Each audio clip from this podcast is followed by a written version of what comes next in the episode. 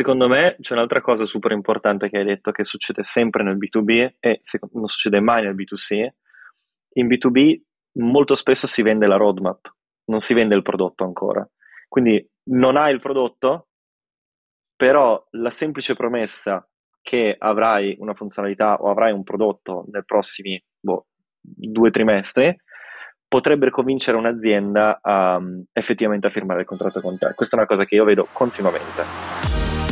Ciao, io sono Marco Imperato e questo è il podcast di Product Heroes. Product Heroes è il punto di riferimento in Italia per il product management. Finora abbiamo aiutato oltre centottantamila persone tramite master, formazione in azienda, guide, articoli e meetup. Lo facciamo anche attraverso questo podcast in cui intervisto product leader che spaccano, che potranno darti tantissimi consigli utili per migliorare il tuo modo di costruire, lanciare e muovere le metriche del tuo prodotto. Oggi sono con Andrea Ruggeri, che oltre a essere un caro amico è con Product Heroes da sempre, dagli inizi. Andrea è Senior Product Manager in Gong e ha oltre dieci anni di esperienza in Digital Product Management. Nel duemilasedici lavora per la startup Sailogy, dove si occupa principalmente della parte di C R M interno. Nel duemiladiciotto entra a far parte del team di Doodle in Svizzera, dove la sfida è trasformare l'offerta premium in un SaaS. Poi parte per Tel Aviv, dove si unisce prima al team di Lightricks e adesso al team di Gong, azienda B due B che sta crescendo alla velocità della luce, è passata da uno a milleduecento dipendenti in pochissimi anni. Questa di oggi è una puntata speciale e che ci avete richiesto in tantissimi. Andiamo a fondo alle differenze tra B due C e B due B. In particolare ci concentriamo su come sia possibile parlare con gli utenti nel mondo B due B. Sappiamo infatti che è una grande sfida a cui tutti coloro che lavorano nel prodotto sono soggetti, ovvero come faccio a parlare con gli utenti quando la gestione dell'utente muove diversi centinaia di migliaia di euro o diversi milioni o decine di milioni di euro nel caso di alcune aziende che fanno B due B. Quindi con Andrea parleremo di come si sperimenta, di come si fa discovery, di come si fa research e dei principali framework che possono essere usati e applicati nel mondo B due B per conoscere gli utenti nel migliore dei modi. Sono tutte domande, quelle che ci avete fatto, che derivano dalla nostra community, a cui Andrea risponde pescando direttamente dalla sua esperienza. Se ancora non l'hai fatto, ti chiedo di lasciarci una review a cinque stelle su Spotify, su Apple Music o sulla piattaforma su cui ci stai ascoltando. Questo ci aiuterà ad impattare ancora più persone e a diffondere ancora più velocemente la cultura di prodotto in Italia, che è la nostra missione. Adesso non mi resta che augurarti buon ascolto e ricordarti che dopo i tempi duri vengono sempre tempi eroici.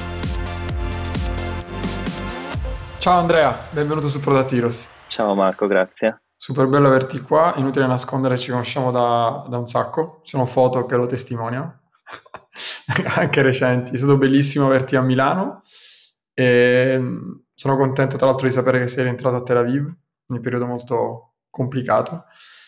E partirei a tappo, senza andare troppo per il sottile, non con la tua storia perché ormai ti conosciamo abbastanza bene, però ti chiedo eh, un po' sulla um, esperienza che stai vivendo attualmente. Quindi sei in Gong, sempre come P M, cosa fa Gong, tu nello specifico di cosa ti occupi e poi andiamo sul, sull'argomento di oggi. Va bene, allora Gong è un'azienda che ormai è nata da qualche anno, eh, mi pare cinque sei anni almeno, e, ed è un'azienda che è entrata nel mercato con un prodotto che forse è il più famoso tra i prodotti di, di Gong, um, ed è un prodotto che permette di, permetteva, permette tuttora di registrare le conversazioni fra un venditore e un potenziale cliente o effettivamente clienti.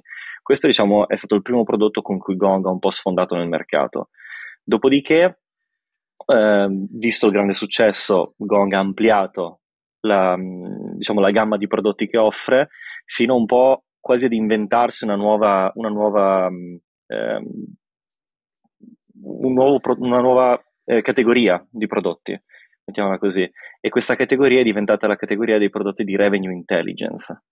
Quindi cosa vuol dire revenue intelligence? Fondamentalmente Gong ad oggi eh, offre una gamma di prodotti che mette a disposizione di aziende, quindi Gong è un'azienda B due B, eh, per monitorare E, di, e, e migliorare le, le performance dei team di vendita.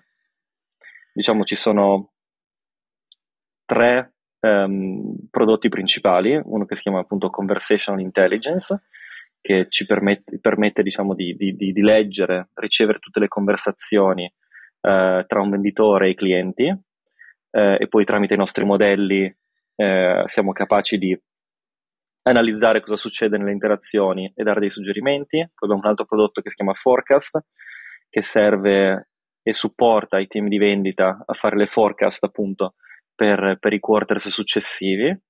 E poi c'è un altro prodotto che è quello su cui lavoro io, che si chiama Engage, che abbiamo lanciato di recente, che invece è un, è un prodotto per fare quello che si chiama Sales Engagement, quindi aiuta i venditori a performare tutte le attività che performano normalmente durante una giornata di lavoro, quindi mandare email, eh, fare chiamate, eh, scrivere su LinkedIn, diciamo che aiuta le persone a, a stare sul pezzo eh, sulle, su tutte le varie negoziazioni che hanno in corso. E solo sulle attività, diciamo, digitali, appunto come mail, video call, LinkedIn, o può essere usato anche per la parte offline? Quindi chiamate a telefono, incontri? E diciamo che siamo, ovviamente abbiamo un, un più facile accesso per tutte le attività digitali, però Gong ha anche un paio di prodotti che mh, fanno parte, diciamo, sono, so, sono, sono feature, mettiamola così, dei vari prodotti che ho elencato, che permettono di supportare anche le attività offline. Ad esempio c'è, c'è una, una funzionalità dell'app mobile di Gong che ti permette di registrare Eh, totalmente una conversazione che puoi avere live con un, con, un, con un cliente, dopodiché una volta registrata la conversazione diventa per noi altro materiale da analizzare. Chiaro. Quindi immagino uso intenso di A I a tutto spiano, su tutto. Molto, sì, diciamo che sì, abbiamo tanti modelli per fare tutto questo lavoro. Allora, il tema di oggi è il, il tema dei temi, che ricorre in praticamente in tutte le conversazioni, che è B due B versus B due C, quindi che differenza c'è tra prodotti B due B versus rispetto a quelli B due C. E nello specifico quello che proviamo a, a capire oggi con te è come parlare al meglio con gli utenti, come in realtà come capire i bisogni degli utenti. Eh, nei prodotti B due B sappiamo che, diciamo, uno dei più grandi dolori è la separazione tra user e buyer, e quindi è sempre tutto molto complicato, e poi ci sono diversi strati proprio di, di separazione tra chi usa il prodotto e chi lo costruisce, e spesso su aziende B due B sto facendo un po' un, un, un grande polpettone, perché io l'ho lavorato tanto su B due B, e, e quindi poi cosa succede? Che a un certo punto i bisogni vengono interpretati dai sales, che ti chiedono al solito: ma mi sviluppi questa cosa così chiudo un contratto da tre billion, e poi questo me la sviluppi domani così io fra un anno chiudo un contratto di tre billion, e questo chiaramente non accade mai. E, e poi c'è tutta la parte di, di gestione di stakeholder, perché spesso su grandi aziende, soprattutto quelle con clienti corporate, hai un grande coinvolgimento dei, dell'amministratore o dei vari C-level, è tutto un ambiente di relazioni, quindi c'è molta paura nel lasciare libero il team di prodotto di parlare con gli utenti. Parlo di aziende chiaramente non evolute come può essere Gong, magari un po' più corporate. E quindi siamo oggi qui per iniziare a capire queste differenze. La prima cosa che ti chiedo è: tu hai lavorato tanto anche su B due C, perché prima eri in Doodle, così cosa, cosa ti piace di più? B due C, B due B, cosa ti diverte di più e perché? Nel tempo ho sviluppato una preferenza ehm, per il B due B. Eh, diciamo che il motivo principale penso che, che si possa collegare al fatto che la natura dei problemi che un product manager si trova ad affrontare in B due C contro invece i problemi di, di B due B sono, ehm, sono appunto abbastanza diversi. Il motivo principale secondo me è perché in B due B la mia percezione, quindi basandomi sulla mia esperienza, è che i problemi siano eh, un pochino più complessi, molto spesso sono anche abbastanza tecnici. Non che io abbia un background tecnico o sia troppo bravo sui problemi tecnici, ma la cosa che mi piace è che sono problemi ehm, abbastanza profondi. Quindi u- u- la mia sensazione è sempre stata che quando si lavora sul B due B ehm, si ha la possibilità di andare molto in verticale sui problemi, quindi ricercarli e risolverli eh, in maniera molto molto profonda, mentre nel B due C i problemi sono di solito un pochino più di alto livello, e quindi la sfida non è tanto risolvere un problema molto complesso a fondo, ma magari risolvere un problema un pochino più semplice, ma per una, per una base di utenti molto molto più ampia. Ok, quindi per riassumere un po' quello che ho appena spiegato, mi sembra che il B due B um, dia la possibilità al P M, al P M di, di lavorare molto in verticale su un problema, mentre il B due C mi sembra che abbia più la, dia più la possibilità di lavorare in orizzontale, ok? Ok. Per questo motivo, diciamo, ho sviluppato un po' una preferenza per il B due B. Alla fine, secondo te, proprio per sintetizzare, cioè alla fine, diciamo, sviluppare prodotti digitali è sempre creare un qualcosa che risolva un problema o migliori la vita a qualcun altro, e quel qualcun altro usa il prodotto che tu fai, sintetizzandolo veramente in quattro secondi. Quindi perché è così diverso? Tu già ci hai dato una, una visibilità, chiaramente no, è un dietro le quinte. Perché è così diverso lavorare su prodotti B due B rispetto a quelli B due C? Oltre alla tua percezione di profondità del problema e orizzontalità verso verticalità. C'è una cosa che è strafondamentale, quindi per, diciamo, elaborare un po' di più su quello, su, su quello che tu hai detto essere l'incentivo, cioè che è migliorare la vita delle persone. Sì, però mentre quando si lavora sul B due C tu migliori la vita dell'individuo, magari rendendolo, che ne so, più produttivo, più veloce a, a far qualcosa, o gli eviti di uscire per fare la spesa, O, o di uscire al ristorante perché possono ordinarsi le cose a casa piuttosto che pagare online qualcosa. Eh, quando si parla di B due B invece, eh, tu sì migliori la vita del singolo utente, però deve esserci sempre una riflessione sul, sulla, profab- sulla profittabilità dell'azienda. Ok, quindi c'è questa dinamica che non hai nel B due C, che è sì, risolvo un problema in modo tale che migliorare la vita del tuo dipendente ti dia anche la possibilità di fare più soldi o risparmiare soldi. Eh, quindi questa è una, è una componente fondamentale del B due B, che il, l'investimento di un'azienda nel comprare un prodotto o un servizio deve essere giustificato finanziariamente. Quindi questa è una, è una dinamica che nel B due C si vede molto poco spesso e, e per assurdo io lo trovo più difficile nel B due C, perché nel B due C ci sono più, più incentivi, più motivi dell'utente eh, da considerare, mentre nel, nel B due B bottom line hai sempre quella componente, devi dimostrare che la tua soluzione ha senso finanziariamente per l'azienda. Interessante. Ok, partiamo con le domande dalla community, che sono state davvero tante, quindi ho dovuto togliere le mie, quindi ho sofferto abbastanza.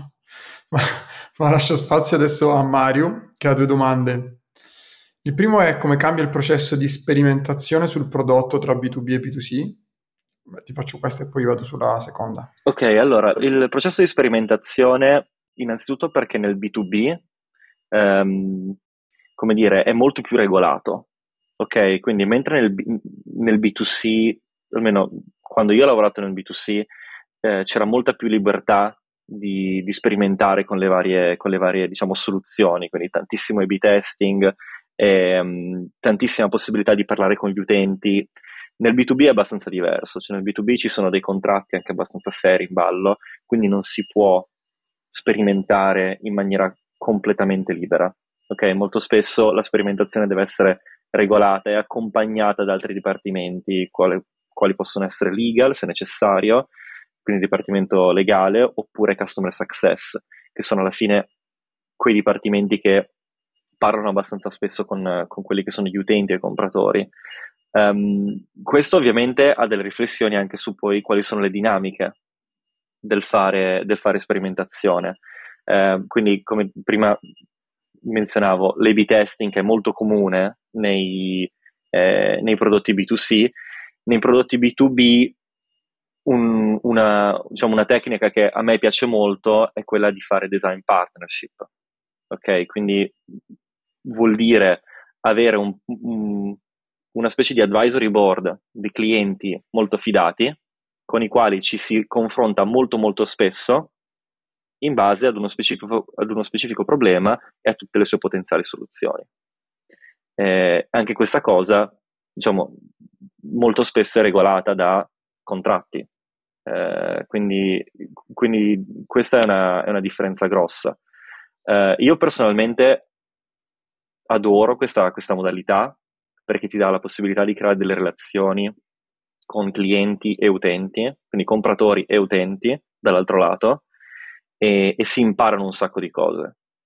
Eh, quindi questa è una differenza enorme, eh, ed è anche una differenza importante, perché quando si fa B due B non si hanno a disposizione delle basi utenti ampie quanto le si hanno a disposizione nel B due C, quindi è molto importante avere, diciamo, un gruppo di clienti fidati a cui fare riferimento qualora si debba, si debba fare sperimentazione. Qui come eviti il rischio che il cliente si senta sì coinvolto, ma magari si senta investito della responsabilità di darti la soluzione al problema, e quindi poi si aspetta che tu implementi quello che lui pensa?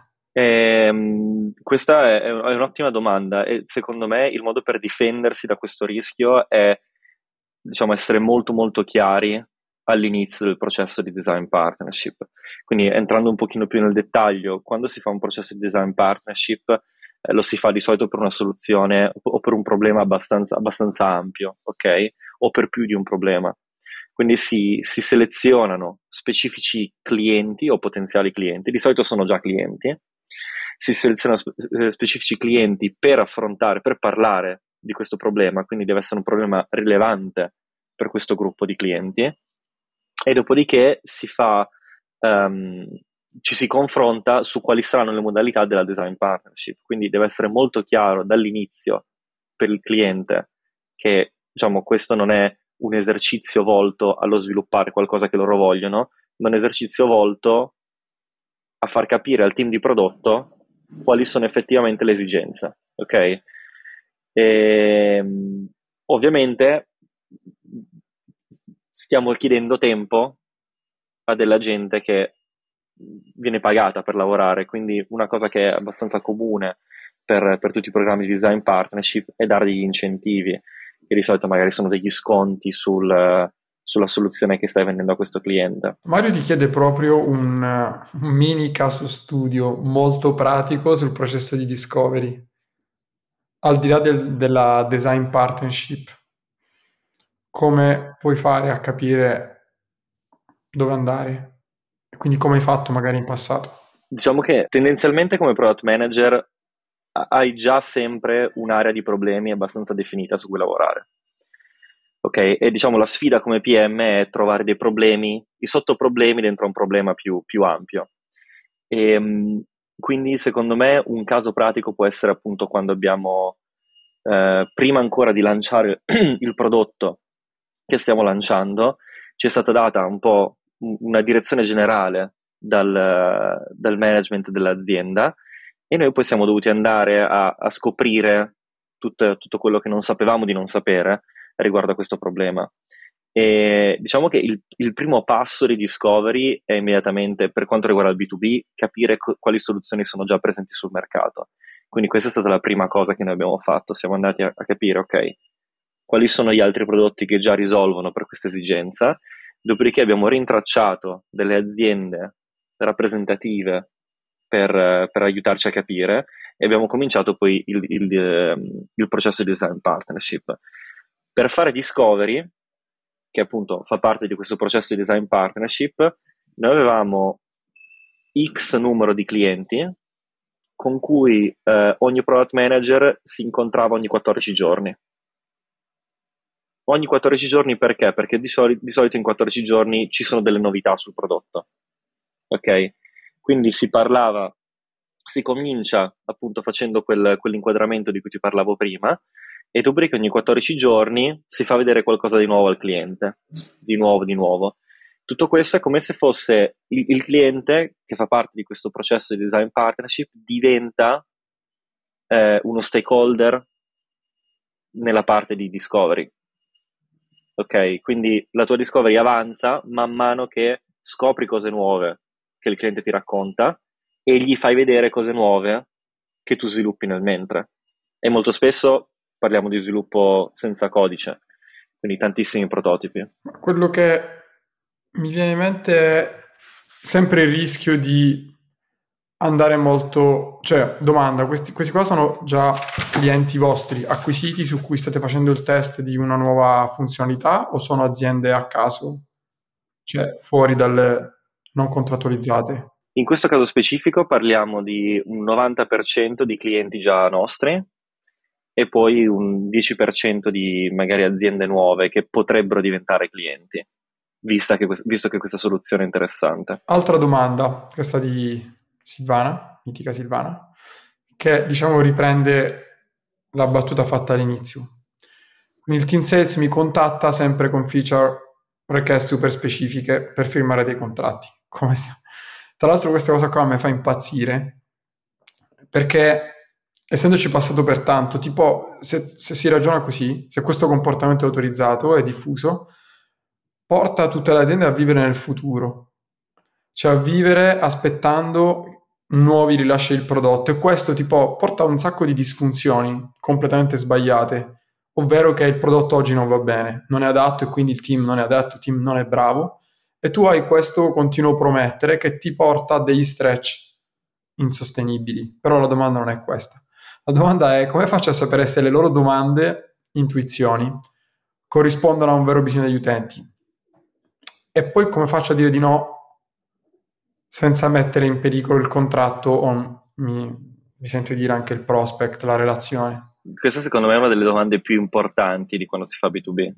Ok, quindi secondo me il, il terrore di tantissime persone, che tantissimi P M che dicono ma mi piacerebbe veramente fare B due B, perché hanno questa paura di dover cominciare a fare le cose completamente custom eh, per i clienti, o comunque di dover fare le cose in base a quello che dice il team di vendita. Ah, secondo me bisogna innanzitutto capire qual è il rischio, come, come menzionavi tu, del fare le cose in questo modo, ok? Quindi se, se si segue ciecamente quello che, quello che chiede il team di vendita, si perde completamente la, la dimensione di scalabilità del prodotto, ok? Quindi il prodotto diventa una specie di, di Frankenstein di mille funzionalità fatte ad hoc, ognuna per un cliente diverso. Ovviamente non è una cosa fattibile, eh, Una, una, diciamo, un'azienda così non potrebbe mai funzionare, okay? E fare, oppure essere profittevole. Quindi secondo me, per, per andare proprio nello specifico della domanda di Silvana, um, quindi come faccio a sapere se le loro domande o intuizioni corrispondono a un vero bisogno degli utenti? Bisogna lavorare tanto con il team di vendita, eh, questa è una cosa che non si può evitare, è una parte vitale del, delle aziende B due B. Il team di prodotto deve stare a strettissimo contatto con tutti quei, quei dipartimenti che si interfacciano con, i, con gli utenti ogni giorno, perché alla fine, per quanto i P M e i designers possano raccontarsi che noi siamo la voce dell'utente, qu- quante volte noi parliamo con gli utenti e quante volte il team di vendita parla con gli utenti? Quindi secondo me la voce degli utenti, la voce dell'utente sono più i team che si, che si interfacciano con l'utente ogni giorno. Quindi la collaborazione deve essere super stretta con questi team, e bisogna insegnargli che non possiamo semplicemente andare a sviluppare delle funzionalità, ok? Quindi una cosa che noi rispondiamo molto spesso a, quando ci arrivano queste richieste è: ok, qual è il problema dell'utente? Oppure possiamo organizzare una chiamata di quindici minuti con l'utente, di modo da capire qual è il bisogno vi- vero dietro la richiesta di questa funzionalità. E questa cosa succede spessissimo. Ogni P M da noi ha diverse chiamate alla settimana proprio per questo motivo. Um, quindi non c'è nulla di male al, al dedicare, anzi secondo me è un'ottima pratica, dedicare un pochino più di tempo a parlare con gli utenti che hanno una richiesta, perché se hanno avuto, diciamo, ehm, l'urgenza di fare questa richiesta, vuol dire che devono risolvere un bisogno reale, molto probabilmente, e quindi ha senso investigare questo, riso- questo bisogno reale, ok? Quindi questa è, diciamo, la prima cosa che, che io consiglio di fare. Come faccio a dire di no senza mettere in pericolo il contratto? Eh, diciamo, questo è un pochino più complicato, cioè ogni tanto ci saranno dei no che mettono in pericolo il contratto, ok? Però questo dipende, va valutato in base a qual è il, cont- il contesto. Cioè se a me viene chiesta una, un, una, una funzionalità che costa molto, per un contratto che invece mi porta poco, dirò di no. È una cosa abbastanza naturale, non c'è nulla di, di male in proposito. Eh, invece dire di no a delle funzionalità relative a, o meglio, collegate a contratti un pochino più, più strategici, ecco lì secondo me bisogna fare, bisogna essere un pochino più cauti. Eh, quindi in quei casi magari si richiede al team di, di fare delle eccezioni. Stavo riflettendo su, su questa parte qua, che è, è una domanda, è la domanda delle domande, e non c'è una risposta unica. Mi viene in mente due considerazioni. La prima è che quando fai il passaggio, se ci riesci da sales driven a product driven, o se già nasci product driven, è fantastico, però poi quando hai clienti ti hanno tanti soldi è complicato dire di no. Devi chiederti che tipo di clienti vuoi avere, perché ora magari chiudi un contratto da uno o due milioni, dipende del tipo di azienda, può essere anche ventimila euro per un'azienda molto piccola, eh, centinaia di milioni per aziende o decine di milioni tipo Palantir, eh, contratto medio cinquantaquattro milioni sui primi trecento clienti. Però devi chiederti se quel tipo di cliente poi ti consente di creare un prodotto che sia scalabile e sostenibile, se no diventi una software house. Seconda riflessione, una pratica che ho visto in aziende anche molto conosciute, è stata una decisione ponderata nel accettare che alcuni clienti con contratti molto molto grossi pretendevano una gestione quasi custom, quindi hanno allocato dei team, chiaramente su un contratto pluriennale, hanno allocato dei team per un cliente che, diciamo, quel cliente da solo eh, superava quasi la totalità dei, dei contratti di tutti gli altri, e non era detto che fosse uno sviluppo necessariamente custom, quindi hanno allocato un team intero, però fossero cinque sei persone che lavoravano con quel cliente lì, e poi le feature che secondo il team, che chiaramente stava sempre sotto un unico C P O, potevano essere poi traslate al segmento, diciamo, un po' più basso, e venivano postati. In questo modo tu non, in, non, non incasini le cose tra un cliente che necessariamente, come dici tu, strategicamente è giusto seguire eh, e altri a cui chiaramente n- non puoi dire sempre sì, perché diventa un Frankenstein. Tu ti ritrovi su questa cosa? L'hai, l'hai vista, sperimentata? Assolutamente sì. Secondo me dipende molto anche dalla, dalla fase in cui è un'azienda, ok? Quindi ci sono, ci sono quelle aziende che che vogliono magari focalizzarsi su un mercato che è piccole e medie imprese, parlo sempre di aziende B due B ovviamente, quindi io come azienda B due B, se voglio focalizzarmi su un mercato di medie e piccole imprese, tendenzialmente provo a vendere più prodotto possibile a più clienti possibili. Ci sono invece altre aziende che hanno un prodotto che per sua natura um, è più adatto ad aziende grosse, quindi grandi imprese, che, enterprise, esatto, E, e questo ovviamente influisce su come verrà strutturata l'azienda.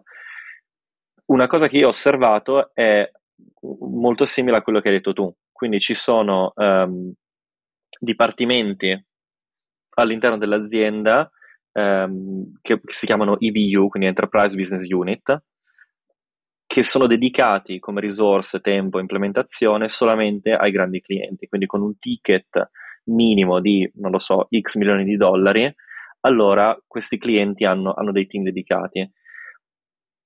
Ehm, un'altra cosa che ho visto è un, una gestione delle richieste enterprise come se fosse come se fossero dei bug, ok? Quindi cosa succede? Molti team di prodotto, ogni volta che calcolano la, la capacità totale del team, tolgono un venti per cento e dicono ok, questo venti per cento viene dedicato solamente alla risoluzione dei bug. Una cosa che ho visto è togliere un altro venti o trenta per cento e dire questo venti o trenta per cento viene dedicato solamente alle richieste enterprise. Ok, quindi questo è, è un pochino più difficile da gestire, eh, però è una cosa che funziona e comunque dà anche un messaggio abbastanza forte all'interno dell'azienda, che è enterprise è importante, ma non dimentichiamoci anche degli altri utenti. Oltre alla, alle design partnership che hai menzionato, hai qualche altro metodo da consigliare? Quindi questa è una domanda di Luca, eh, su come approcciare user research e discovery in generale. Quindi ci hai parlato di un processo che è il design partnership, ci hai anche spiegato un piccolo caso. Ti viene in mente qualcos'altro? Diciamo che la cosa più importante, secondo me, quando si fa B due B è essere capaci di, di capire i segnali, che sec- secondo me fanno parte della discovery, della research, ok? Quindi, quando nella maggior parte dei casi le aziende B due B hanno contratti annuali o pluriennali con i propri clienti, durante tutto il periodo del contratto l'errore più grande è dimenticarsi del cliente, quindi non parlarci. Quindi una buona pratica è essere continuamente in contatto.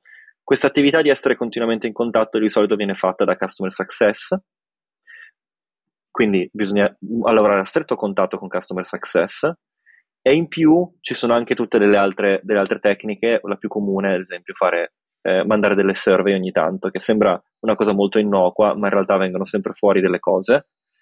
Eh, quindi, per tornare alla domanda, fare research e discovery deve partire dall'avere un buon processo per ricevere i segnali che poi scatenano il bisogno per research e discovery.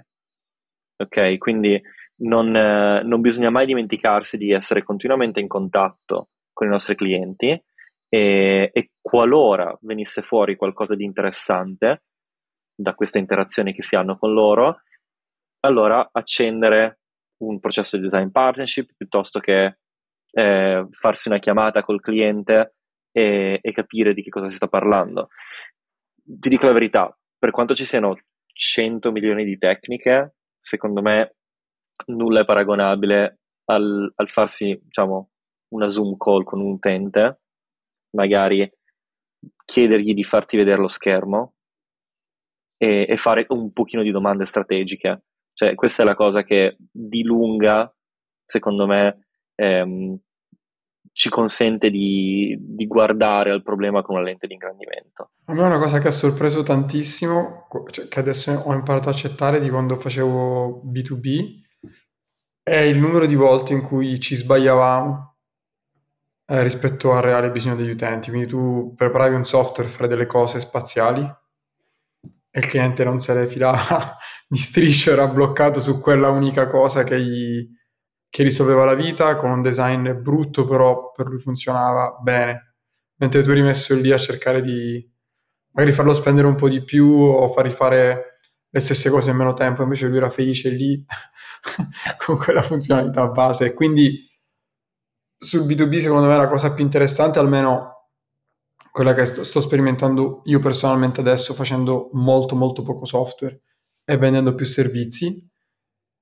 e questo è un grandissimo vantaggio rispetto al B due C dal mio punto di vista, cioè il poter davvero provare a vendere o presentare un servizio quando non hai praticamente ancora nulla. È un racconto un racconto che non è, e quindi ti piace perché chiaramente ti dà, se, se, se una persona con cui una relazione ti dà mi piace, ma è raccontarglielo, guardare il viso, vedere robe che tu hai detto questa è una gran figata e loro pff, zero. Oppure raccont- to- mi è capito proprio ieri, menzioni una cosa che per te è super trascurabile, si parla solo di quella cosa là, e quindi capisci che c'è un'esigenza che non pensavi completamente. E secondo me c'è un'altra cosa super importante che hai detto, che succede sempre nel B due B e non succede mai nel B due C. In B due B molto spesso si vende la roadmap, non si vende il prodotto ancora, quindi non hai il prodotto, però la semplice promessa che avrai una funzionalità o avrai un prodotto nei prossimi boh, due trimestri potrebbe convincere un'azienda a, um, effettivamente a firmare il contratto con te. Questa è una cosa che io vedo continuamente. Eh, e questo ovviamente è legato anche al fatto che la dinamica di vendita del B due C è molto diversa dalla dinamica di vendita del, B due, del, del B due B. Quindi nel B due B tutti i processi decisionali sono un pochino più lunghi, bisogna fare tutta una serie di contratti e, e due diligence che ovviamente richiedono tempo, quindi due trimestri nel B due B non è tanto. Sì, assolutamente. Anzi, sei mesi sono circa di solito in mega medione il tempo di chiusura di un contratto di un certo tipo. Mi è venuto in mente tra l'altro un modo per dire di no, cioè in realtà a me quello che capitava era che all'inizio dicevo sì, sviluppavamo quella funzionalità, parlo della domanda di Silvana sui sales, sviluppavamo quella funzionalità e il contratto non veniva chiuso perché magicamente erano nate nuove richieste. Quindi secondo me è anche un modo per anche mettere le cose in chiaro col team vendita, come dici tu, diciamo, ha le chiavi del cliente, però è anche incentivato in modo diverso rispetto a chi fa prodotto. Chi fa vendita ha degli incentivi sulla vendita, quindi più vende più incentivi ha. eh, magari meno sui rinnovi, mentre chi fa prodotto ha incentivi completamente diversi e motivazioni diverse. E anche banalmente dire, ok, magari io la funzionalità te la faccio, però tu fai firmare il contratto adesso. Quindi mi leggo a quello che dicevi prima, che spesso viene venduta la roadmap. Mentre se cioè, se proprio vuoi dire sì, dillo soltanto dopo che sei sicuro che, che è esattamente quello che il cliente vuole. Viceversa rischi di essere com- continuamente a rincorrere. Sì, questo è, tra l'altro si collega bene a come, a come diciamo Gong, l'azienda per cui lavoro io, vede un po' quali sono le metriche più importanti. Cioè per noi okay. La metrica più importante è quella che noi chiamiamo essere eh, raving fans, quindi eh, diciamo dei, dei, dei fans fegatati de, del prodotto. Questa è la, è la singola metrica più importante che Gong ha. Come la misurate? Cioè che, che tipo di metrica è? A, abbiamo delle K P Is eh, relative a diciamo l'utilizzo della piattaforma legato al Net Promoter Score eh, che ci danno i clienti, e quindi avendo questa cosa in mente i venditori non sono incentivati a vendere il prodotto ad un cliente che non sarebbe un cli- diciamo che, che non è un cliente adatto al no- alla nostra piattaforma, ok? Quindi il nostro interesse è tenere i clienti che, a cui vendiamo il prodotto. E quindi si ricollega un po' anche a quello che dicevi tu, cioè dire di no si può tranquillamente collegare al, um, all'avere l- l- il set di funzionalità giuste o sviluppare il set di funzionalità giuste non per un cliente unico ma per, i- per tutti i clienti, perché tutte le volte che io dico ok, sviluppo una funzionalità ad hoc, tolgo risorse ad altre funzionalità che potrebbero crearmi molti più clienti contenti rispetto che a uno solo. Certo, ottimo punto questo. Allora, l'ultima domanda dalla community che è di Matteo. Quanto le varie tecniche e framework di product management tipicamente concepite per il B due C e nel B due C si possono poi applicare veramente anche al B due B? Sì, allora secondo me ehm, in generale le buone pratiche di product management sono applicabili sia nel B due B che nel B due C, però come giustamente dicevi tu ci sono delle cose che poi sono diverse. Secondo me, almeno per me, una delle differenze eh, più importanti è, ne parlavo un pochino prima, capire quali sono i motivi del, dell'utente finale. Quando si parla di B due C, eh, qualcosa a cui facevo riferimento abbastanza spesso quando lavoravo nel B due C, Um, era il, um, tutto, tutto, tutto, tutto il framework di Maslow, ok? Quindi quali sono le motivazioni dell'utente e ci sono tutta una, tutta una scala di bisogni e il, biso- il bisogno emozionale essere il, il, il bisogno principale per gli utenti. Quando si parla di B due B molto spesso que- tutto questo framework salta completamente, ok? Perché alla fine nel mondo del B due B la soluzione viene scelta da, da, una, da, un, diciamo, da, da un individuo per un altro individuo e l'obiettivo finale è molto di natura tecnica o di, produttiva. Quindi tutta la, tu, tutti quei motivi per l'utente che sono di natura un pochino più emozionale vengono a mancare nel B due B nella maggior parte dei casi. Ok, Netflix eh, ti deve far sentire bene con, con i prodotti e i contenuti che ti mette a disposizione. Salesforce non ti deve far sentire bene, ti deve dare l'opportunità di, di, di performare quelle, quelle attività che sono, sono utili per il tuo lavoro, per il tuo ruolo, che non c'è nulla di emozionale in questo. Eh, quindi questo, questo secondo me è una delle è uno dei framework che, che è un buon esempio Da, da menzionare quando si, si, si parla di differenze fra il B due C e il B due B. Però per il resto mi sento di dire che il buon product management ha le stesse fondamenta. Eh, un'altra, un'altra differenza secondo me fondamentale eh, quando si parla di B due C e B due B non, non, mi, non direi che insomma, non mi viene da dire che è una tecnica, però è più un approccio magari a fare B due C eh, o B due B, è che nel B due C um, ho sempre avuto la percezione che il design sia fondamentale, molto più di quanto non lo sia nel B due B. Quindi nel B due C, perché il design è fondamentale? Innanzitutto perché per quasi ogni soluzione B due C ad oggi hai altre venticinque alternative, e quindi il design diventa eh, un elemento di, di, di vantaggio competitivo molto spesso. Ok, quindi se hanno prodotti che fanno esattamente la stessa cosa, basti pensare a tutti i vari prodotti di delivery, ok? Fanno tutti la stessa cosa, però alcuni sono sviluppati dal punto di vista esperienza utente, sono sviluppati molto meglio di altri, e quindi alcuni utenti possono preferire un certo prodotto perché l'esperienza utente è, è migliore. E inoltre nei prodotti B due C il design è importante perché, perché l'utente è chiamato a scoprire e imparare il prodotto in autonomia. Quindi ci sono molte più considerazioni da fare su come aiutare l'utente effettivamente ad esplorare il prodotto. Quando andiamo nel B due B, invece, eh, innanzitutto, quindi partendo da, da, da, da, dall'esigenza dell'utente a esplorare il prodotto, è molto minore perché molto spesso non lo fanno in autonomia. Ok, quindi l'azienda che vende mette a disposizione delle risorse per l'azienda cliente di modo che gli utenti possano imparare a utilizzare il prodotto. Quindi questa è già una componente molto molto importante.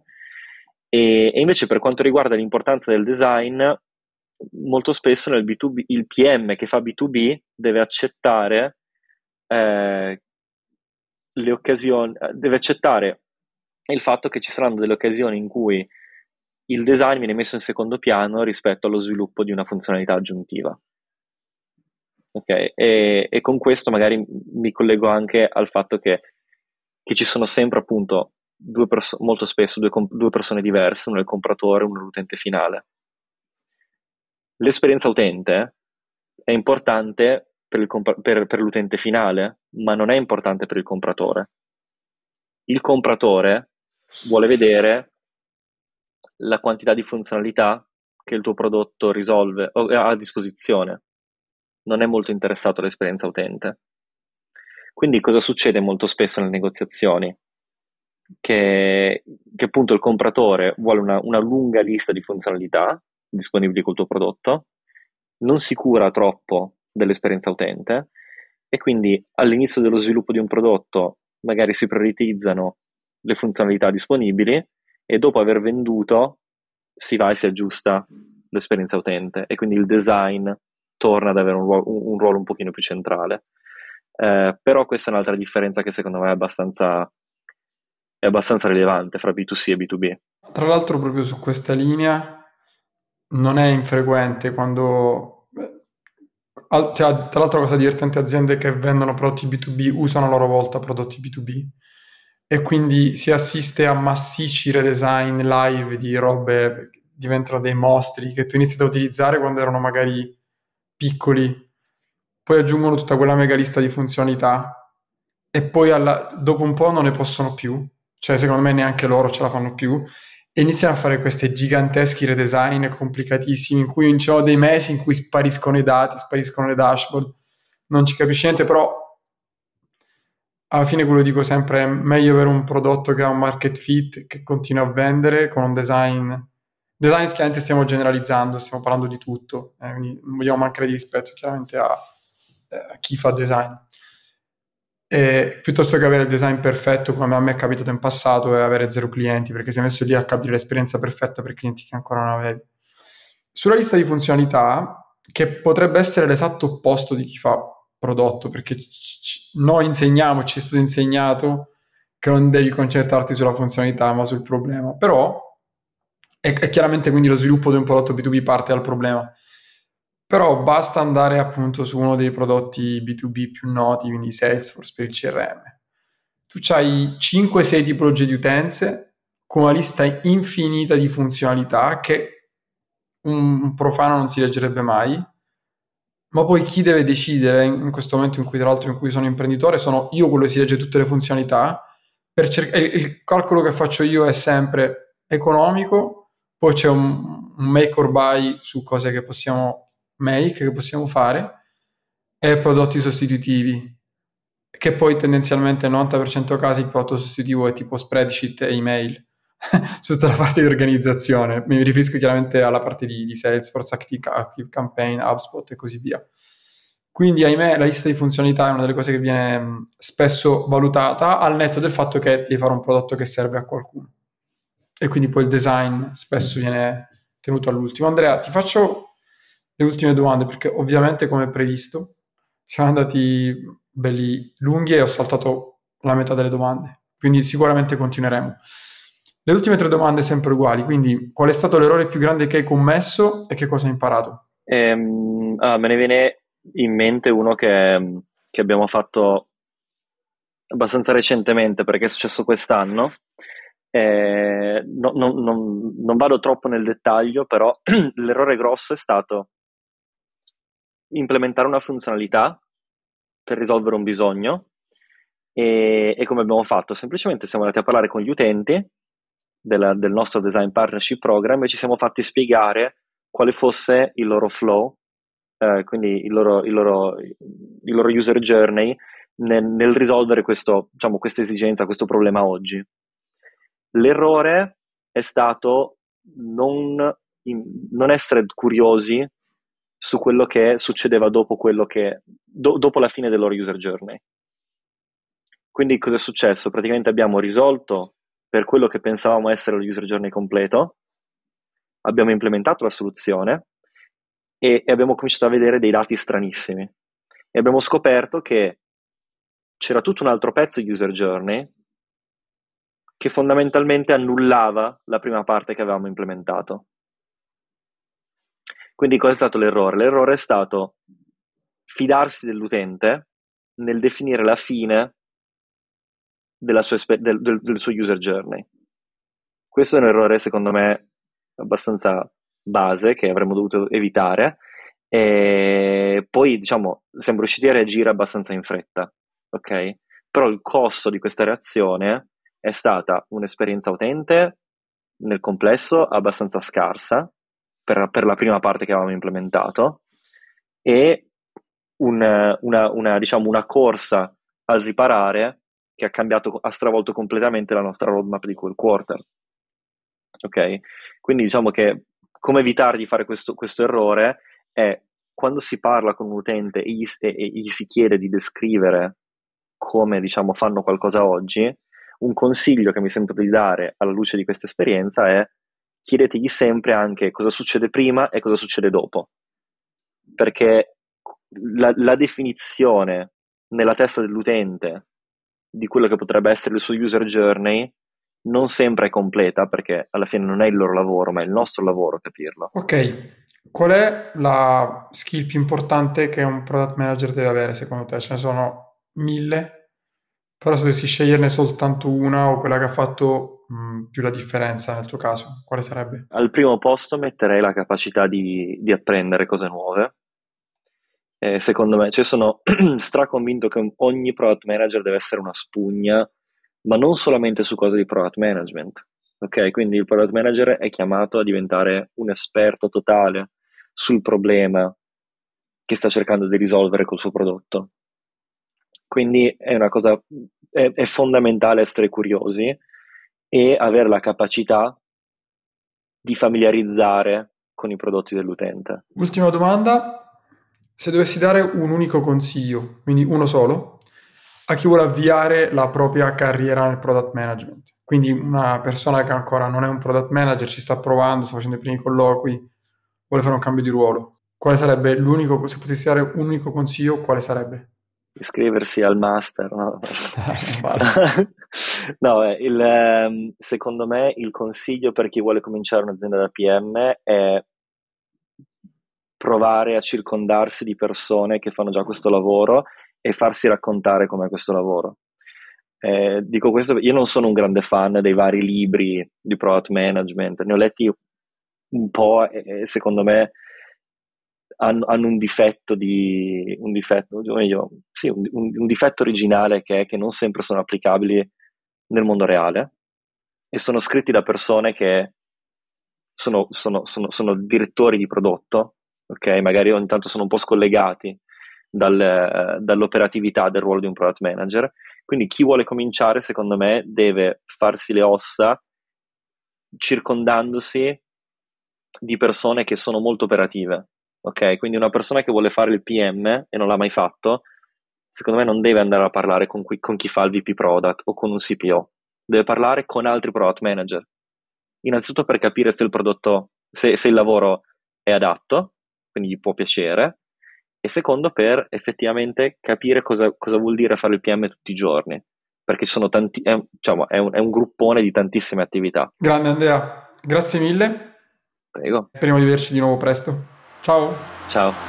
Grazie per aver ascoltato questo episodio di Product Heroes. Se l'hai trovato utile, iscriviti su YouTube, Spotify, Apple, Amazon, insomma, dove ascolti i tuoi podcast normalmente, così non ti perderai neanche un episodio. Prima di andare via, vota con cinque stelline questo podcast o scrivi un commento o una recensione. Questo ci aiuterà a raggiungere sempre più persone e quindi aumentare la diffusione della cultura di prodotto in Italia, che poi è la nostra mission finale. Quindi il podcast è soltanto uno dei tanti modi che Product Heroes utilizza per spingere la cultura di prodotti. Trovi maggiori informazioni e tutte le attività che svolgiamo su product heroes punto it. Ciao e alla prossima!